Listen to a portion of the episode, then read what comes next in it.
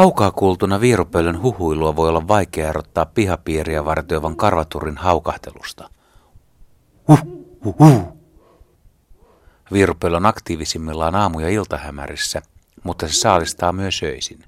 Talvisin pöllön voi nähdä ravinnon hankinta puuhissa päivisinkin. Viirupöllö saalistaa pääosin pikkunisäkkäitä. Niiden osuus pesimäaikaista ravinnosta on yli 75 prosenttia. Myyrin ja linnunpoikasten ohella pesistä on löytynyt myös oravien, lumikoiden, kärppien ja liitooravien jäänteitä. Jos myyriä on pesimäkauden alussa tarjolla paljon, eivätkä myyräkannat romahda, luvassa on paljon pöllönpoikasia. Mikäli myyriä on niukasti, poikuet jäävät pieniksi. Jos myyrät ovat täysin kateissa, jättävät viirupöllöt kokonaan pesimättä, ja vuosien väliset erot ovat siis hurjat. Tänä keväänä poikuita tulee jonkun verran, joillain alueilla hyvinkin. Aiemmin uskottiin, että kaikki viirupöllökoiraat päivystävät tiukasti kolollaan ympäri vuoden. Nyt tiedetään, että pieni osa koiraista kiertelee sydäntalvella kauempanakin ja palaa kololleen vasta, kun pesimäkausi on alkamassa. Naaras käy tutkimassa pesimäpaikkaa muutamaa viikkoa ennen munimista.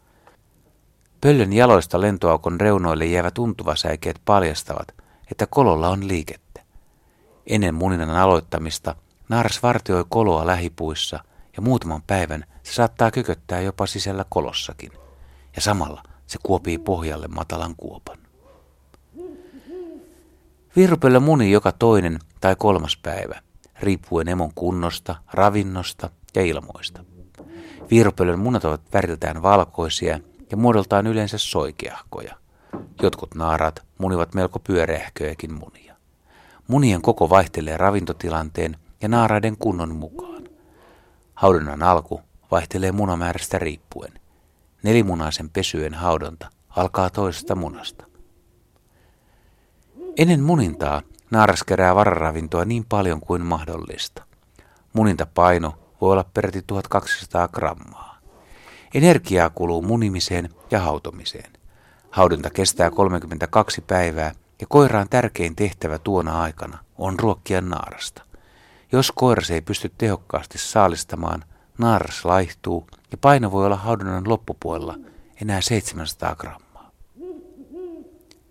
Jo ennen kuoriutumista viirupöllönkin munista kuuluu poikasten piipitystä. Se on hämmästyttävän voimakas ja voi kantautua jopa puun juurelle asti. Se on signaali naaralle, että kohta kuoriudutaan ja myös koiralle, että nyt on aika alkaa pyydystää myyriä ihan tosissaan. Enää ei riitä, että ruokkii vaan naaraan ja itsensä – nyt on panostettava tulevan jälkikasvun hyvinvointiin. Koiras rupeaa tuomaan peselle pikkujyrsijöitä, jotta poikasille on eväitä heti tarjolla. Munat eivät kuoriudu ihan hetkessä. Sen jälkeen kun muniin on tullut ensimmäiset säröt, voi kestää parikin päivää ennen kuin poikaset saavat kuoren hajotettua. Suurissa pesyeissä voi esikoisella ja kuopuksella olla yli viikon ero. Jos ravintoa on niukasti tarjolla, pienimmät ovat ahdingossa. Isommat syö ensin ja pienemmät, mitä jäljelle jää. Ja aina ei jää jäljelle mitään. Emot eivät jaa ravintoa tasaisesti. Se on ilmeinen sopeuma elon jäämisen kannalta.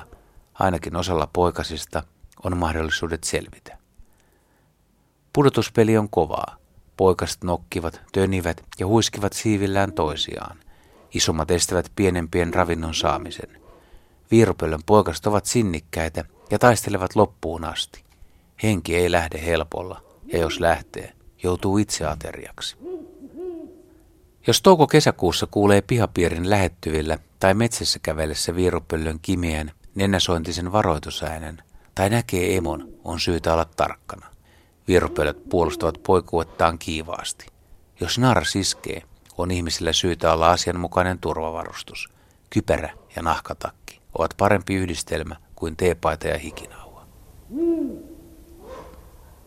Mm-hmm.